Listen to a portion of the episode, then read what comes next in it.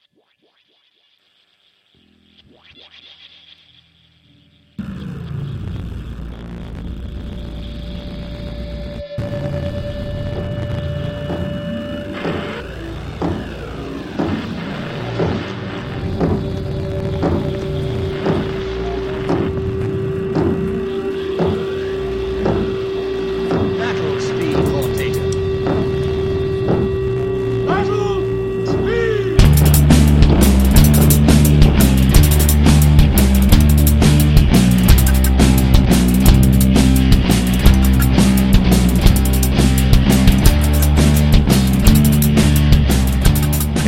welcome back again to the Bad Quaker podcast, where liberty is our mission. Today is Friday, May 24th, 2013.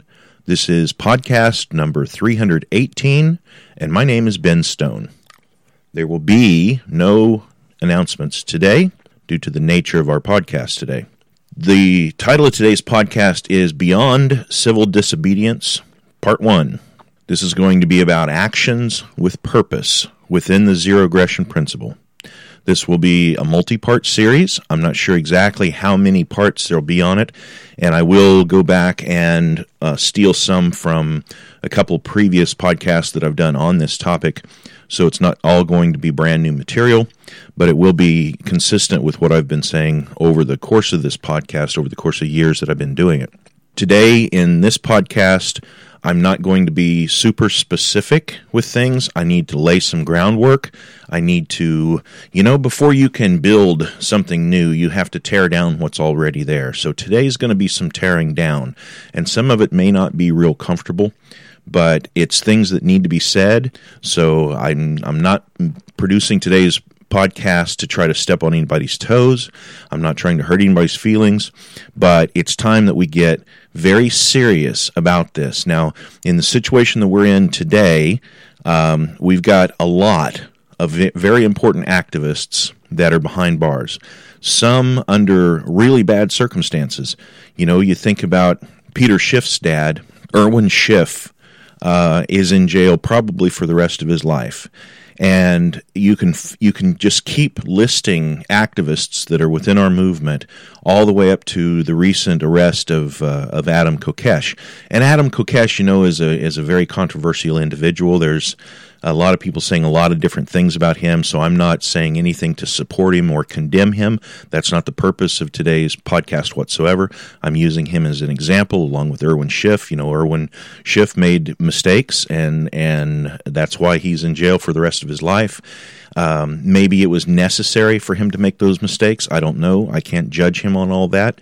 But what I'm saying is, we have a lot of people that would be very useful to us if they were free, and they're not. They're behind prison bars, and many of them are going to be there for years and years to come. Uh, I hope that's not the case with Adam. I hope Adam can get out, and I hope he can do that fairly quickly. I don't know, you know, enough about the case to really com- com- uh, comment on, on it that much.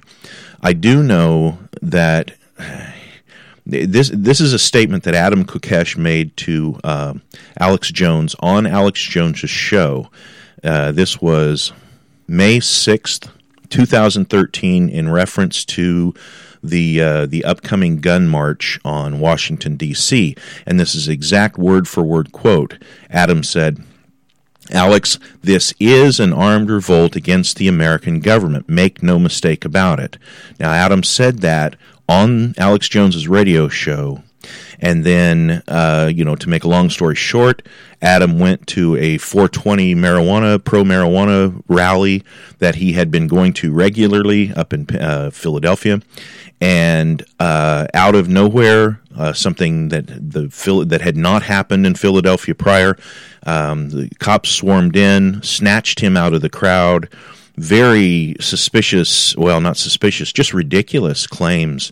Um, and now he's in jail, and we don't know how long he's going to be in there. We don't know, you know, um, we can't afford this kind of losses. If you think of Rich Paul, what happened with Rich Paul up there in New Hampshire, you know, Rich is probably one of the most pe- peaceful, kind individuals you'll ever find. And uh, right now, he's facing the possibility of 20 years in a federal penitentiary for possessing plants, for for you know for selling uh, plant material to another human being, for a voluntary exchange, and um, and keeping in mind that that that happened.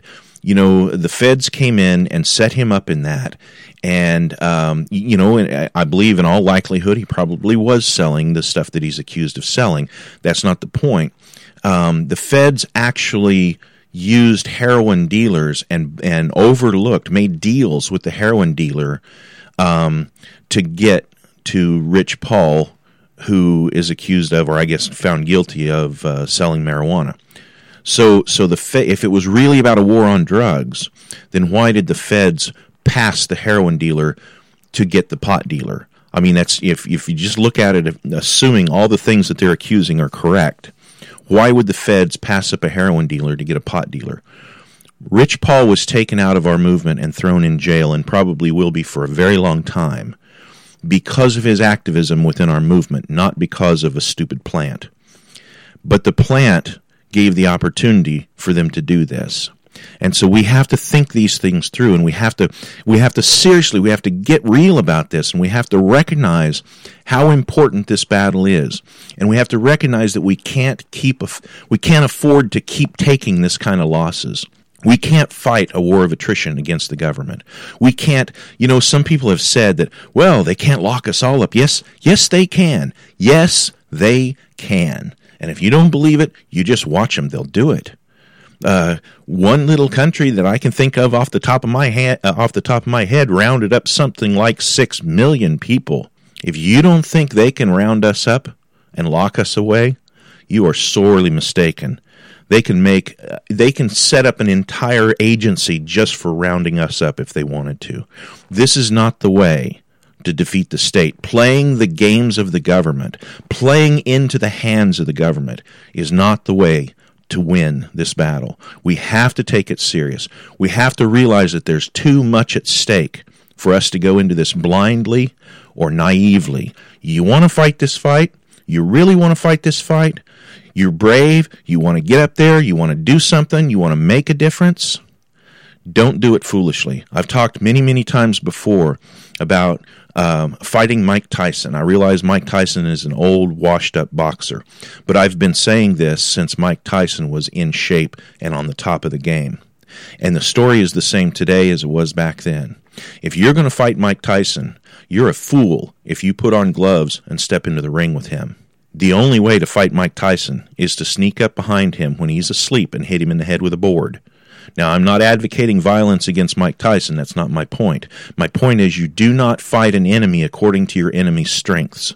You do not take your enemy on uh, nose to nose when your enemy is the strongest, massive, giant, the biggest crime gang, gang that has ever existed in human history. And that's what the United States government is. And if you take on the United States government according to its rules and according to the way it wants you to fight, it will win. It will beat you you will lose.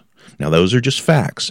I'm not attacking any one individual. I'm not saying, I'm not even saying that, like I said, the, the name of today's episode is Beyond Civil Disobedience Part 1. I'm not even attacking civil disobedience, although I'm going to talk about the flaws of civil disobedience in a minute. But what I'm telling you is that we have to learn how to fight this smart and we have to learn how to fight this with specific directions so that we are moving in a way that will bring us victory, not in a way that we just get more and more and more of us shoved into prisons. That's not going to help. It does not help. Martyrs do not help. We have in front of us a wide assortment of weapons and a broad, diverse uh, support base. If we play this correctly, we can win with minimal losses. But if we play it foolishly, they're going to chew us up. They will chew us up. You look at what happened in Boston, you look at the efforts that went against one stupid 19 year old kid. Look at the efforts that went against him. Now, I realize that he was, you know, accused of being a bad person. He's a terrorist, a bomber, murderer, all these bad things. But they can demonize any one of us just as badly. And they can, and they have, and they will. If you get in their radar, they will take you down. They will have no problems making an example out of you or me, just like they did those people at uh, the Branch Davidians in Waco. just like they did Randy Weaver and his family on Ruby Ridge. They have no qualms doing that. If we play this game foolishly, we're doomed to pass the fight on to another generation. Now, let me just remind you something here. I fully believe that there are lost opportunities in history to have shut down this process, this beast that's growing, this this uh, current manifestation of the state, this monster that we face. They, I believe in history there have been lost opportunities when this could have been squished. Uh, you know, I've talked before about the origin of uh, the the very first city state that we know of was in Jericho. Well, you know, had something happened. We know that Jericho's on fault lines and it's been devastated by earthquakes at times. There were moments in history that had the farmers are in the surrounding farms around in the valley in the Jordan River Valley there. If they had rose up at key times and purged that valley of those statists that were locked into that city state. If those peasants, if those farmers could have done that at some moment in time, then we quite possibly wouldn't have a state today because that's where it was birthed and that's where it survived. That's where it was nurtured for a millennial. Um, actually, I think it was like 2,000 years before the next manifestation of the state um, came into being.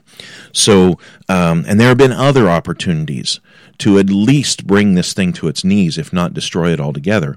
In 1789, there, the, when the Constitution was being pushed through, that could have been stopped if those if those people who had fought the British had put the same effort into fighting the oppression that was about to be dumped on their heads.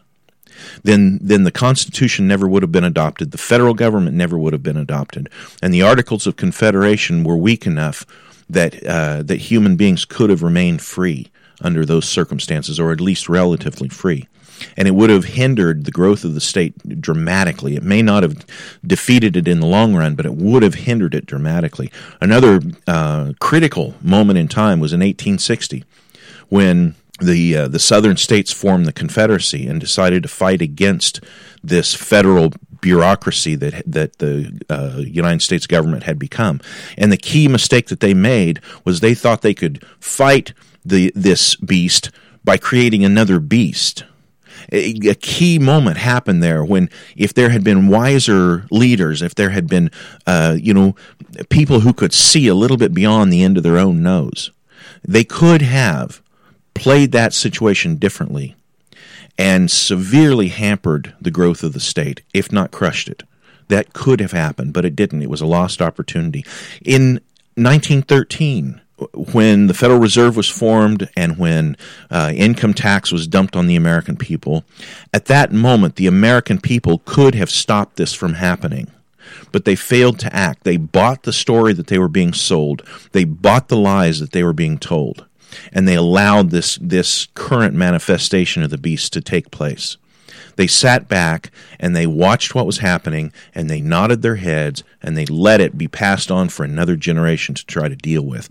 In 1969, there was a huge worldwide movement that could have easily shifted this and stopped it if not if not stopped it at least slowed it down dramatically at least thrown a monkey wrench into the gears but it didn't because there were specific flaws in the peace movement of the 1960s.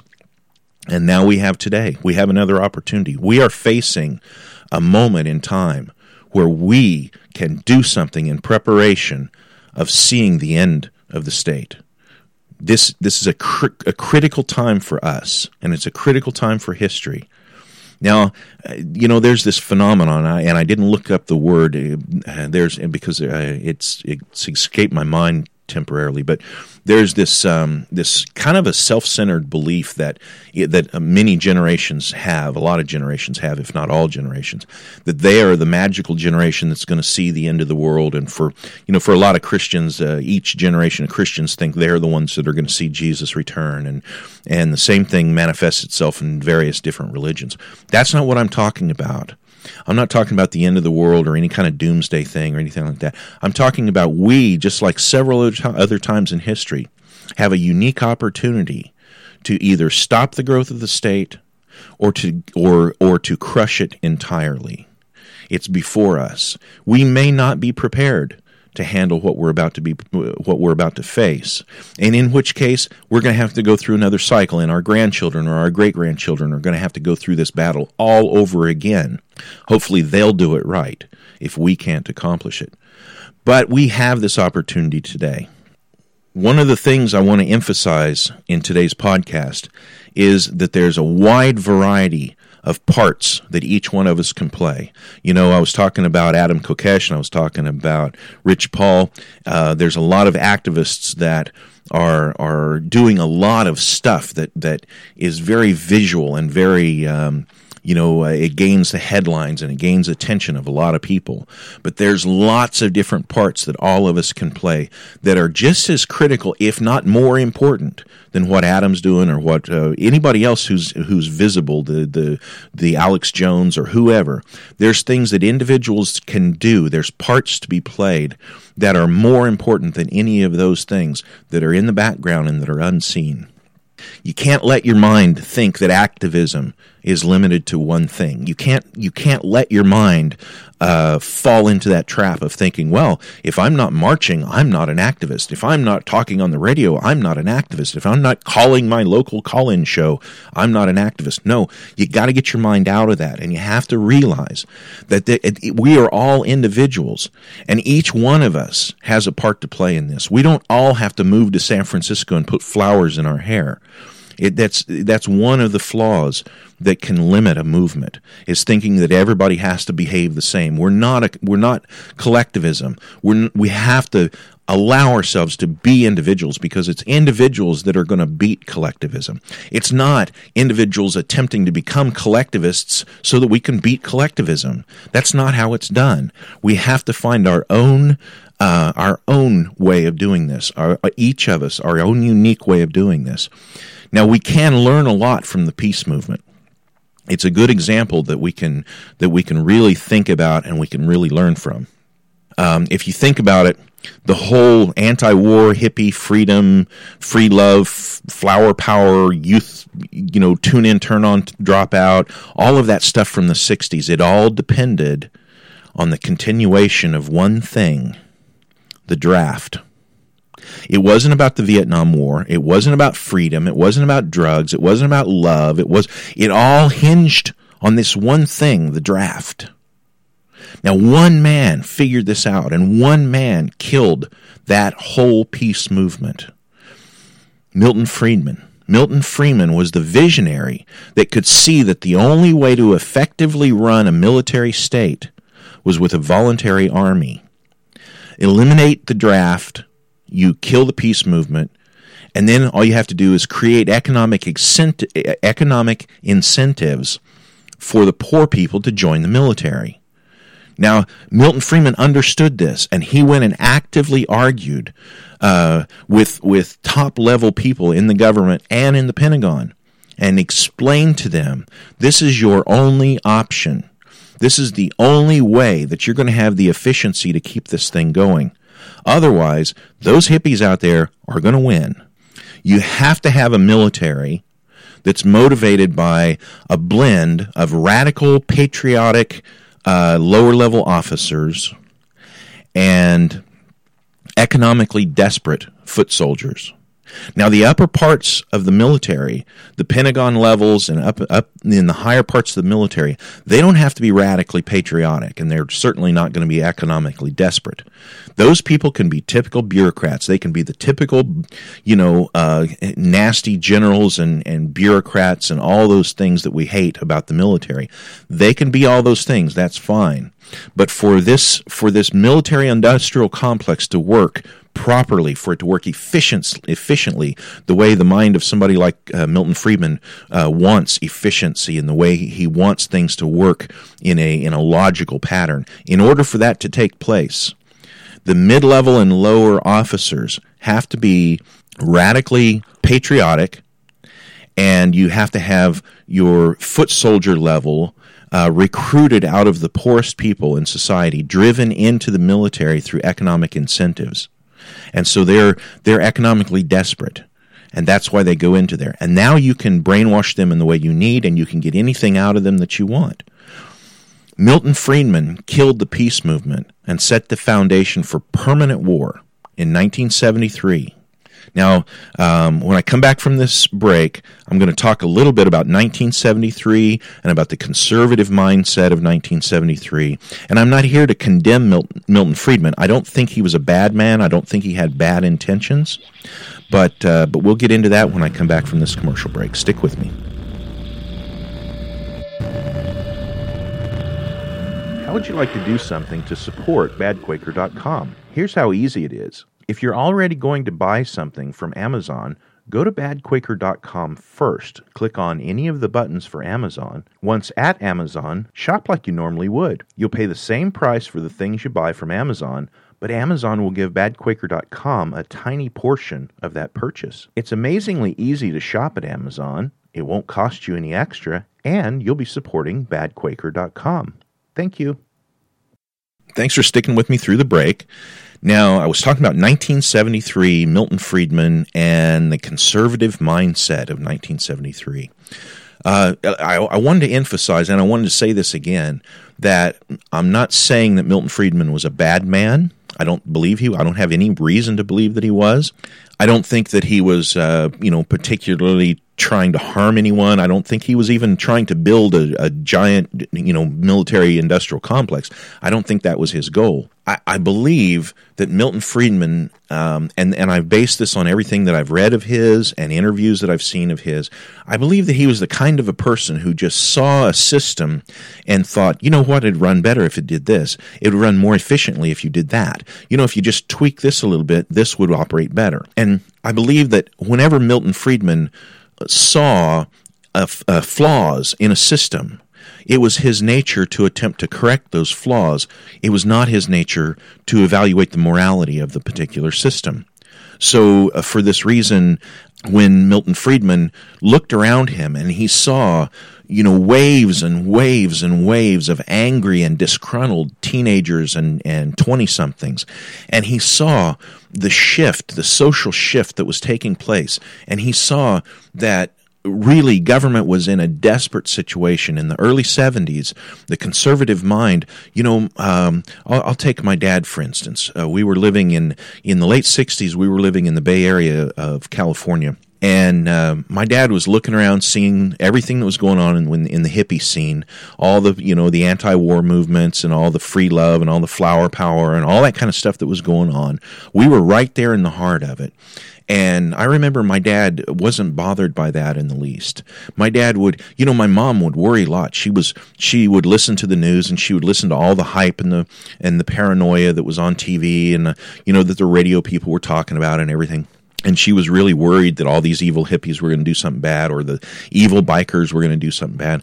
And you know my dad was had been a biker for years and years back in the 40s and 50s and he had a little bit better understanding of the mind of a biker. And he would tell my mom oh those bikers don't have any they, they're not going to harm us. You need to stop listening to that nonsense on tv bikers have no reason to harm anybody and you know in reference to the hippies he would say they they don't want to harm anybody. They're just they just want to be happy. They just want to have fun.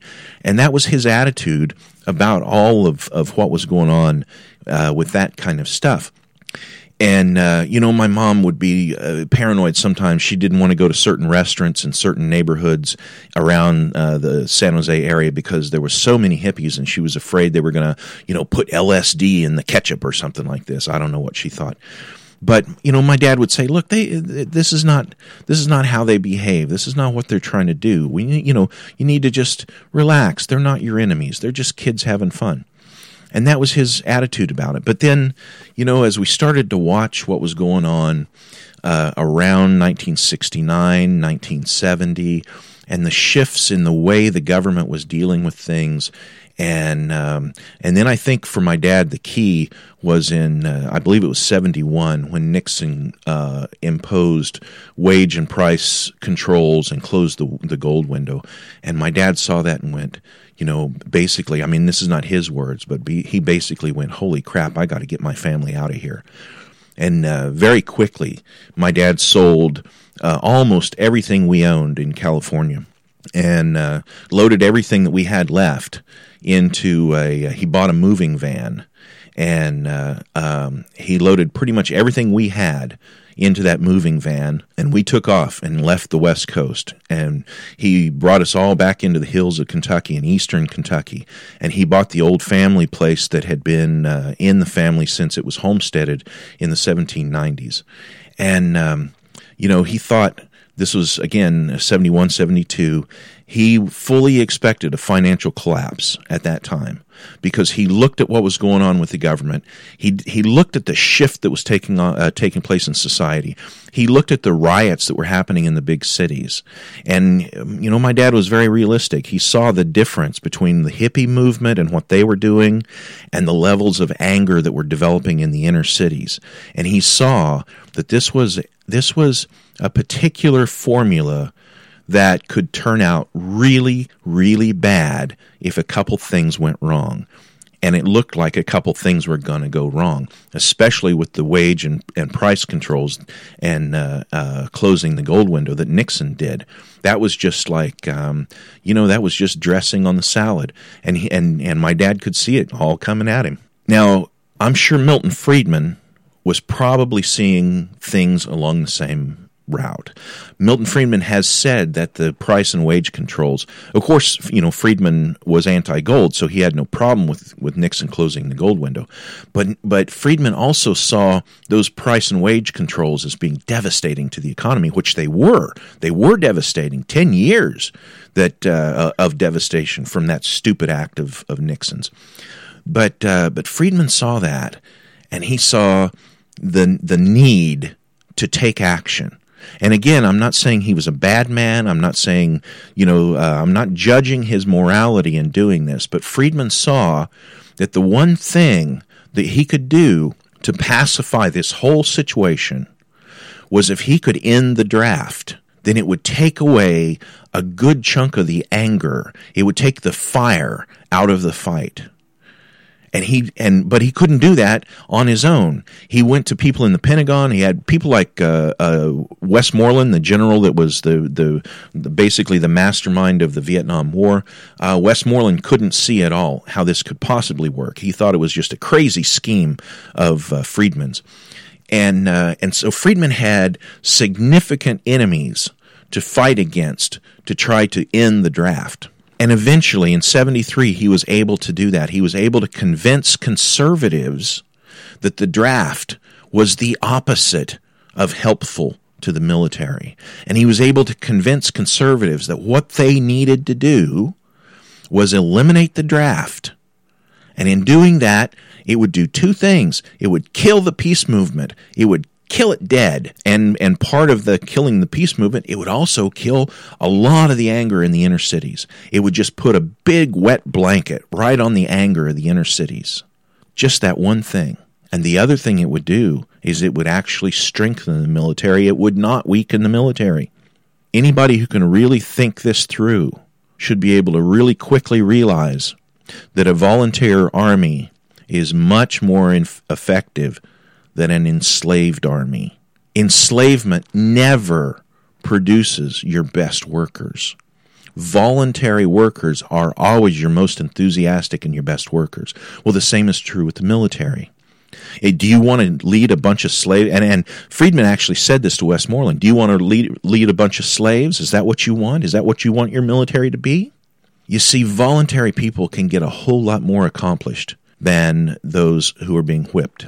So that was Friedman's brilliant plan to fix not only this this looming danger against the government of all these young people who were just sick of the war. They were sick of being held down. They were sick of being pushed around. They were sick of having having members of their group yanked out, sent to Vietnam and shot dead or come back with with that dead glaze in their eyes from seeing the terror of war.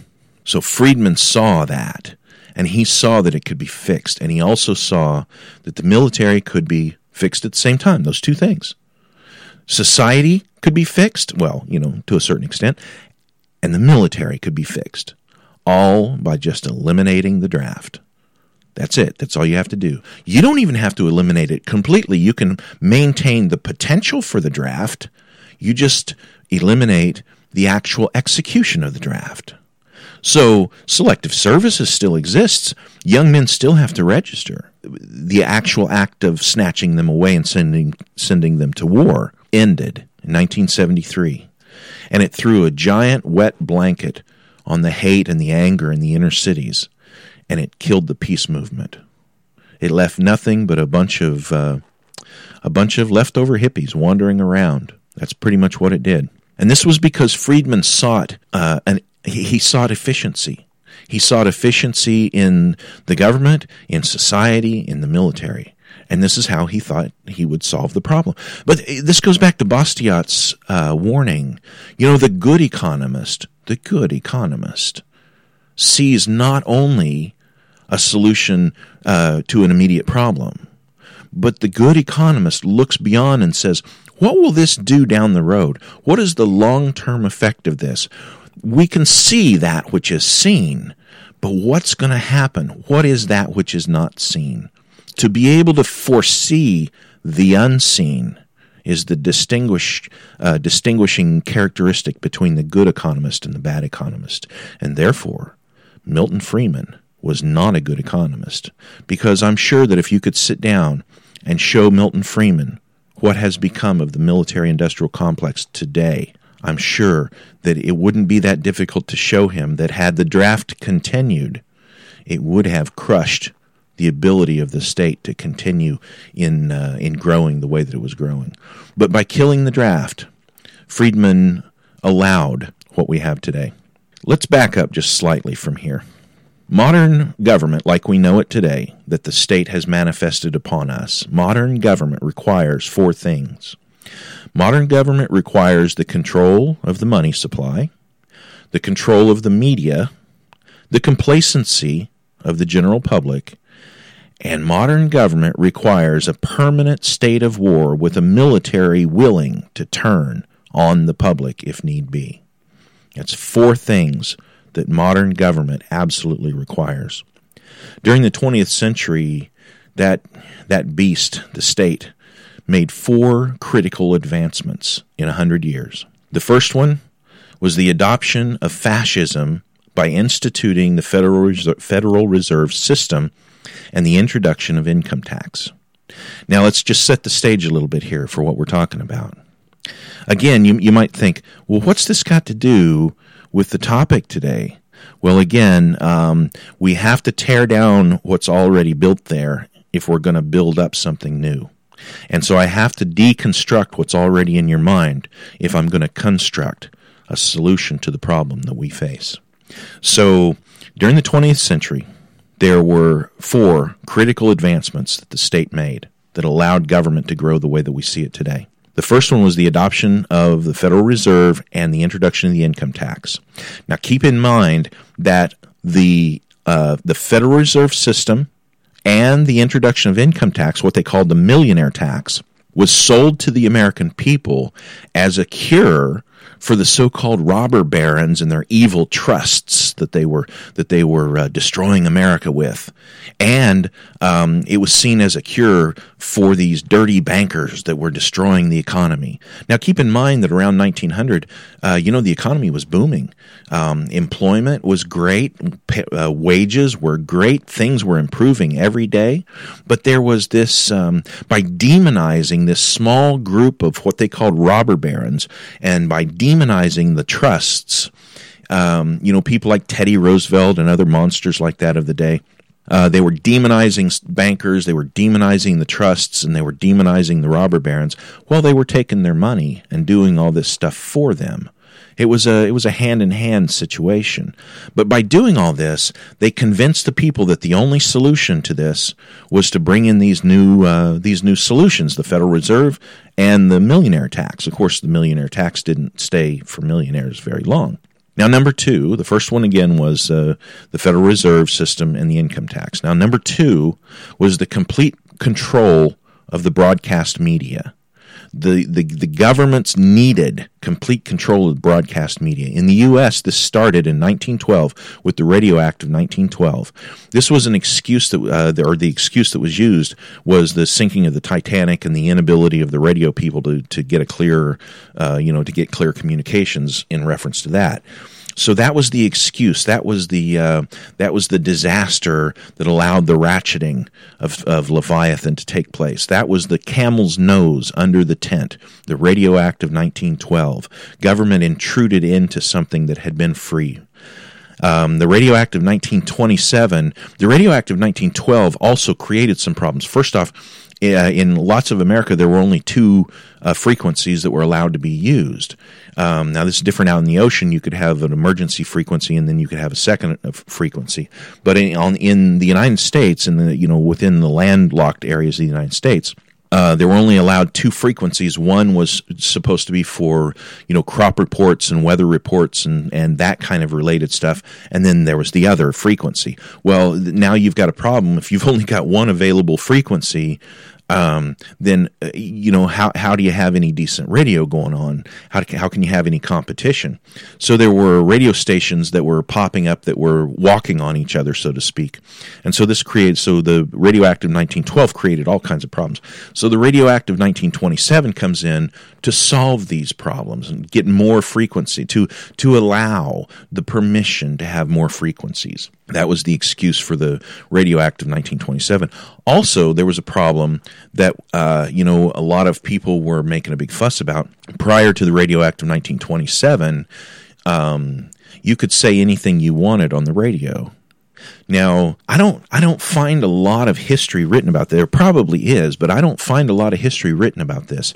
So I have to go strictly on what my own grandfather told me about growing up in this time frame. And um, and this is maybe a good reason why we need to have we need to really spend time talking to old people talking to them about their childhood and about what things were like then and, and what their memory was of, of times like that but uh, but my grandfather um, recalled those days, uh, early radio days prior to 1927, and the fact that you know what we consider naughty words. Uh, oh no, you know uh, we can't have that on the radio now. Well, it was on there before 1927. There was no restrictions at all. You could say anything you wanted on the radio, and you know the the, the goody two shoes. The uh, the people were upset about this, and so the government brings in a, sol- a solution. The problem was the Radio Act 1927 really didn't have teeth to it. It was, you know, the camel was pushing further under the tent, but it really didn't have the teeth to accomplish what the government wanted. By 1934, 19 yeah, yeah, 1934 the FCC was born and that was teeth in the dragon's mouth. Um, it pretty much created a situation where the big networks, uh, you know, uh, NBC, CBS, these guys, they took over radio. There was still some private radios, but really and truly, the uh, FCC in 1934, that uh, the creation of the FCC um, brought in true fascism into the radio industry, and uh, and and the big radio um, corporations worked hand in hand with the government to introduce fascism into communications. Um, this happened in parallel with the development in the movie industry uh, of. Um, uh, of, of censorship in the movie industry in the early 20s and all the way up into the late 20s, you know, through the roaring 20s, uh, there was um, a lot of uh, what we would consider explicit or or you know very very much adult material that was common in movies. A lot of people don't realize this today because it's it's pretty much been purged from American culture. But there was a lot of what we would consider adult material in the movies. And there was a lot of people who were pushing, trying to get the government to censor this and you had people. Uh, this is going on from the late nineteen or the late eighteen hundreds all the way up into the nineteen thirties, and people uh, from Mark Twain to H. L. Mencken tried to fight this censorship, but to no avail. By the nineteen thirties, government was the solution for all problems, and so uh, by nineteen thirty four, when the FCC stood up and um, and cut off radio from using any kind of profanity or anything like that. When that happened, Hollywood realized that they were next. And so Hollywood sort of voluntarily self regulated and they brought in um, really draconian rules upon themselves to keep the government from swooping in on the movie industry the way it, it had done on uh, on the radio industry. So in this, in that time frame from 1912 until 1934, uh, the United States government and other governments were acting similarly in different settings and so forth. But within that time frame, the United States government took control of the broadcast media in the United States. And it was just a matter of time till all newspapers fell into line, all communications, you know, later as television developed, same thing. The rules were already there because the FCC was already in existence. And so government got control of broadcast media. Now that leaves two more things the public uh, cooperation with the New Deal fascism, and uh, that includes the income tax, and the adoption of permanent war. When I get back from this break, I'm going to touch on those, and then we're going to get into the real topic of today's podcast, keeping in mind as I said, this is laying the groundwork for a series. So today, we're tearing down what exists, and then we're going to talk about building back. We're going to talk about how, actually, we're going to talk about how we can finish the tearing down process, how we can take this state from what it is and drop it to the ground and lop its head off. And then we're going to get into specific stuff we can do. Stick with me, I'll be right back. BadQuaker.com uses HostGator as our web hosting service. It was fast and easy to set up, and the support we receive is top notch. They have a helpful and friendly 24 7, 365 live technical support and a 99.9% uptime guarantee. And they have some of the best prices in the business. If you have a website or if you want to have a website, check them out by going to badquaker.com first. Click the button for HostGator, and thank you for supporting badquaker.com. Okay, we're in the final run here, and I hope I can get through today's notes before I run out of time. I have a tendency to do that. I'll make two hours worth of notes and try to cram them into one hour podcast. All right, so we were talking about the four things that happened during the 20th century that allowed the beast to grow to what it is today. The four critical advancements that the state has made during the 20th century. And I talked about the adoption of fascism through the Federal Reserve System and the introduction of income tax. And then I talked about uh, the complete control of the broadcast media and number three was the public cooperation with the New Deal fascism and the income tax. The income tax was introduced, like I said, in 1913 but it was that millionaire tax, and it really affected very few people at all. But by the by the end of World War II, everybody was affected by the income tax. It had become something that the government had really wanted it be, to become in the whole in the first place. The problem was with public cooperation. Um, the New Deal in the 1930s. The New Deal was pure fascism. Uh, I, am not going to waste a, a, whole podcast talking about that, although I could. But that's been covered over and over and over. The New Deal was just simply fascism. That's all it was and, uh, and to a large extent, there was a lot of resistance to the New Deal. But by the end of World War II, um, World War II had put it, you know, the Depression was bad. Some parts of the Depression were really bad. But World War II in the United States, a lot of people don't realize there were rationing of gas, rationing of sugar. You couldn't just go out and buy a new set of tires. All these things were rationed. Um, uh, they they went around and collected people's uh, drippings, grease drippings from their from their uh, you know uh, from like when you uh, cook bacon or you cook ham or you fry up hamburger or whatever. They wanted you to save all of your grease drippings, and they would collect those for the war effort. And a lot of people don't realize the level of sacrifice that the individual made within the United States, within Canada and in England and other places too. Uh, the the level of uh, of sacrifice that was made during World War II when, created the situation that when uh, that it, that it made the depression look good in many ways. So when the end of World War II finally came, and all that rationing was rolled back, and this this burst of um, of economic prosperity uh, exploded in 1945, 1946, 1947, up to 1950. When this took place, it allowed the government to push that New Deal fascism in with with much less resistance. And at the same time, uh, the government was it, it, it, to, to file an income tax form was entirely voluntary. You could do it or you could not do it. There were cartoons. There's a very famous uh, uh, Donald Duck cartoon where he you know tugs at your patriotic heartstrings to try to get you to voluntarily fill out a uh, uh, tax forms and let the IRS know how much money you made and send them your your taxes. It was all voluntary. And then this guy who saw that this whole process was very inefficient, this guy had this great idea. He says, you know what? You know what? Here's what we need to do. If we could have the government work with employers and pull out the income tax on a payday by payday basis, then you wouldn't have you wouldn't have to rely on people filling out the forms every year and voluntarily paying their taxes. They'll if you pull out a little bit too much every time that that they get paid, you pull out the money, but you pull out a little bit too much. And then you tell them, okay, well, if you want your money back, just fill out this form.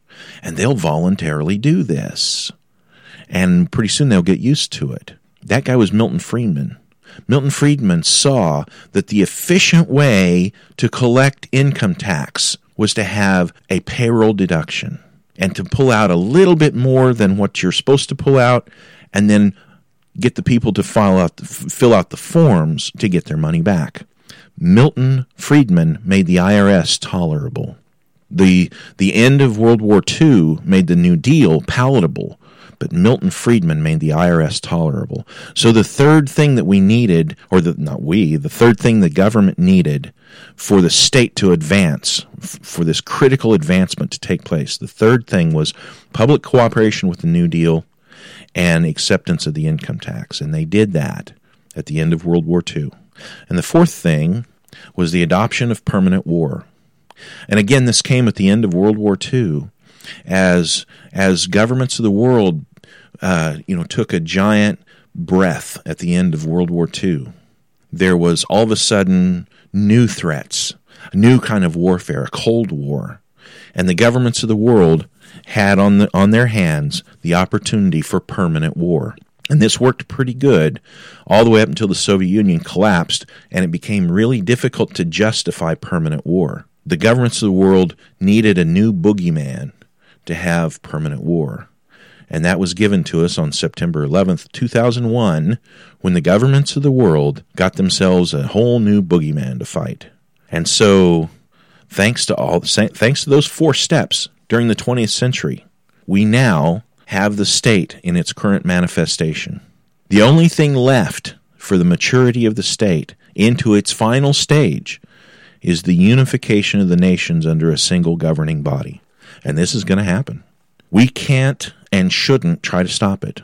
Now, think about that for a minute. And, and, and as I say this, if you pay attention through this series, you're going to think that I'm saying something that's contradicting this statement.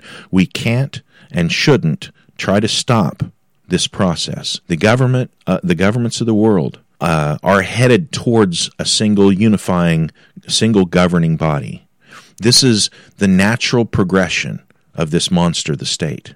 It has to go through that final stage of unification in order for it to grow to the point of where it collapses.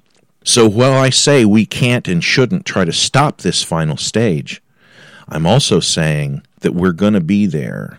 We're going to have the opportunity.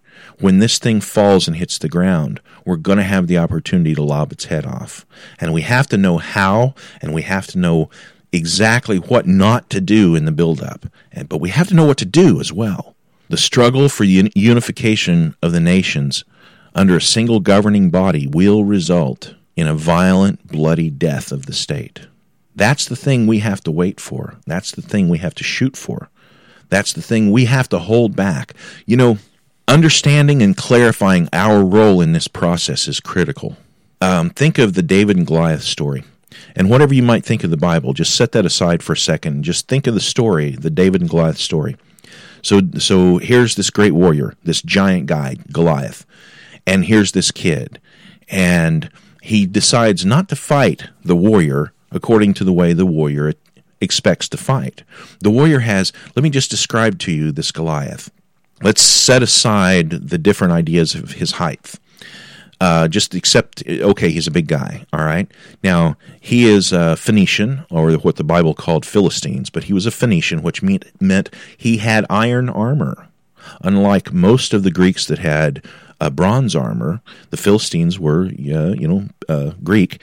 Uh, unlike most of the Greeks, the Philistines had iron armor, which made them almost invincible. Uh, part of the legend of um, Achilles uh, is it's theorized that Achilles had iron armor, and that was why his armor was so considered magical, opposed to all the other Greeks that had. Uh, you know, bronze armor. Okay, so Goliath had had iron armor. He had on uh, the latest plate armor.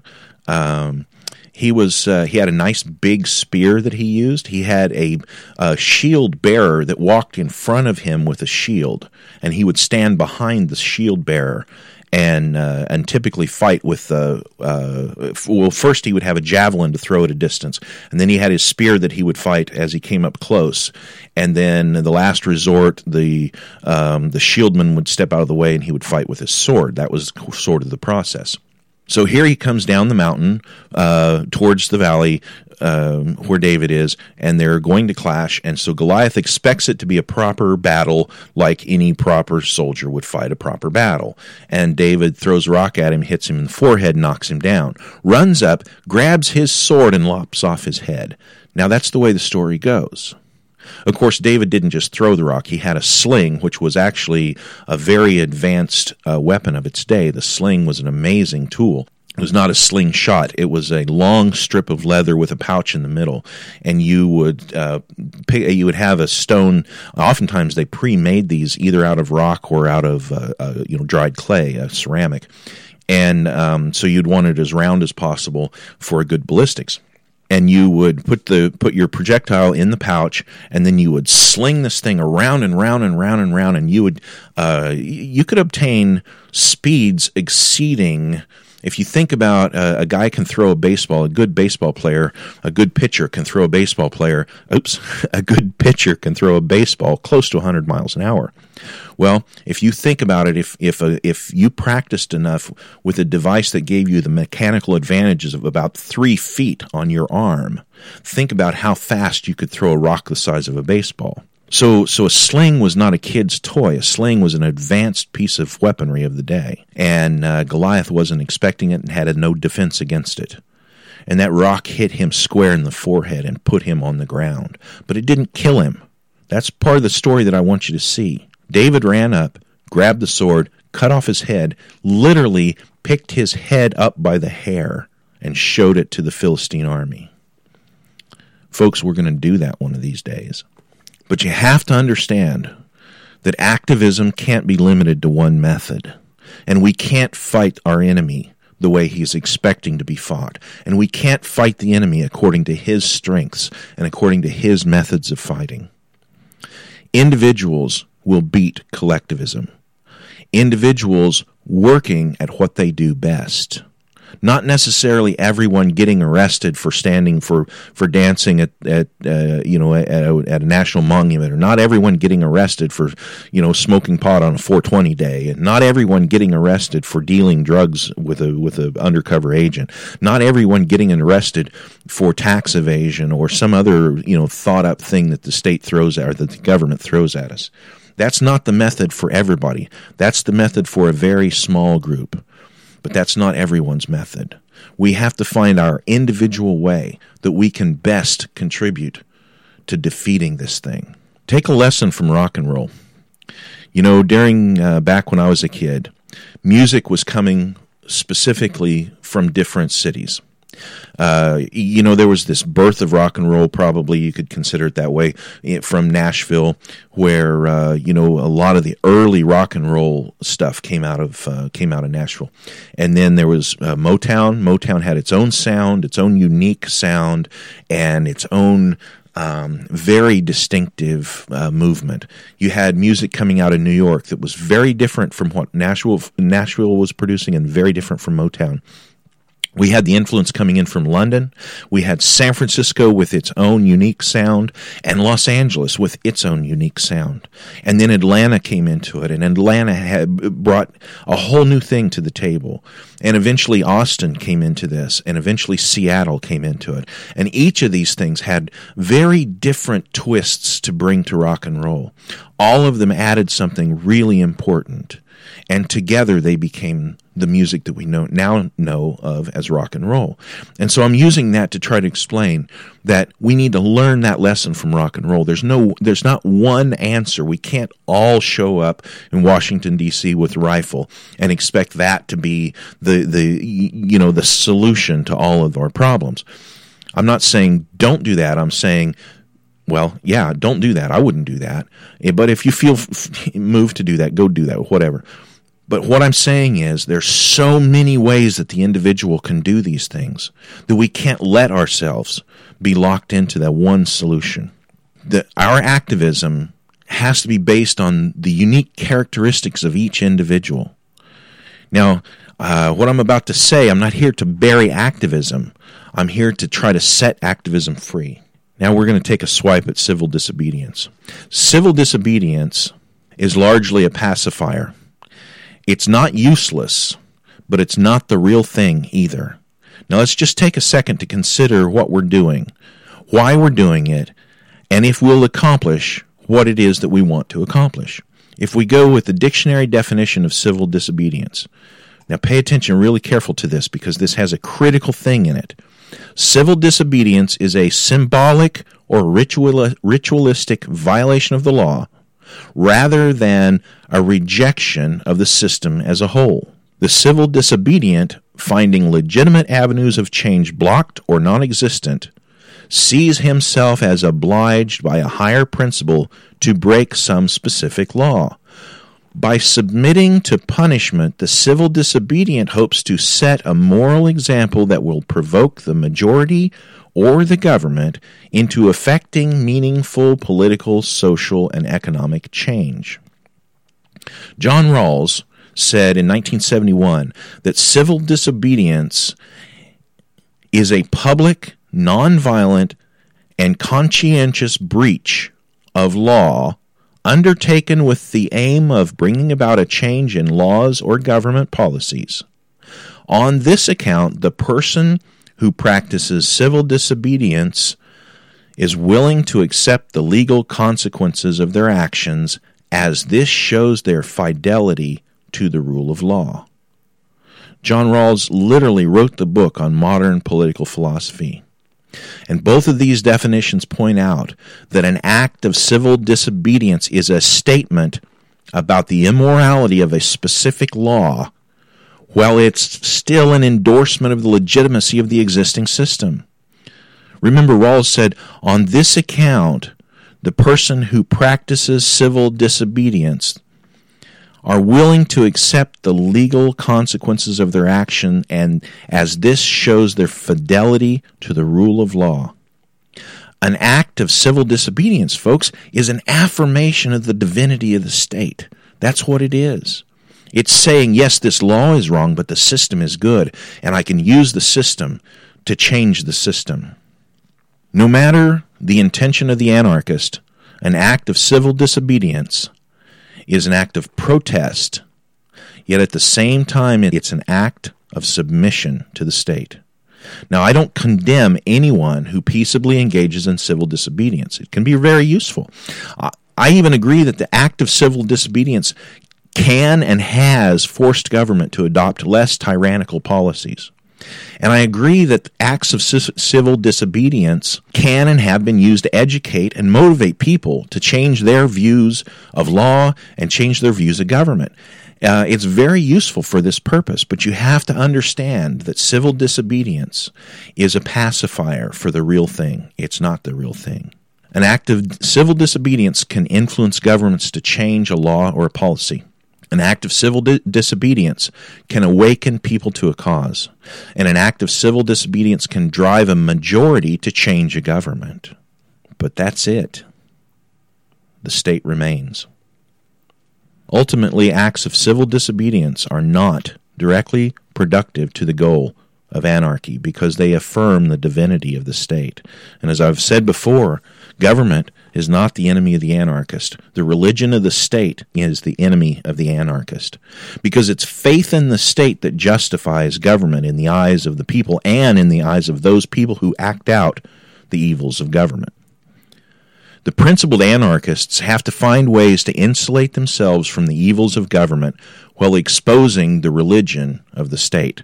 The vast majority of anarchist activism must be in the fields of producing wealth and using that wealth to educate those who can hear our argument. Now, some anarchists are not going to be able to do that. Some anarchists are going to be driven to actively fight the government. This can be productive to our cause. I'm not rejecting all, uh, but you have to do it according to wisdom, and you have to maintain yourself within the zero aggression principle. Otherwise, it's going to be it's it's going to be the opposite of progress. You're going to do more harm than good. The zero aggression principle. Okay, let me get to this really quick here so that we can wrap this up and uh, take it to the next episode where I'm going to talk about very specifics, uh, specific things that we can do. The zero aggression principle is a moral stance which asserts that aggression is inherently illegitimate.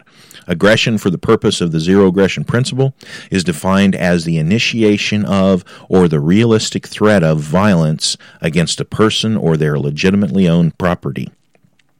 Specifically, aggression is any unsolicited unsolicited action by an individual that physically affects another individual or their property, no matter if the result of that action is intended to be damaging, beneficial, or neutral. In contrast to pacifism, the zero aggression principle does not preclude violence used in self defense or in the defense of others. Anarchists should, four points, anarchist, but two at a time. Anarchists should educate people on the evils of government, the moral argument. Two, point out the failures of government when governments fail to do the things that they claim that they have the exclusive right to do. This is the practical argument. We have the moral argument, we have the practical argument. Examples of those two.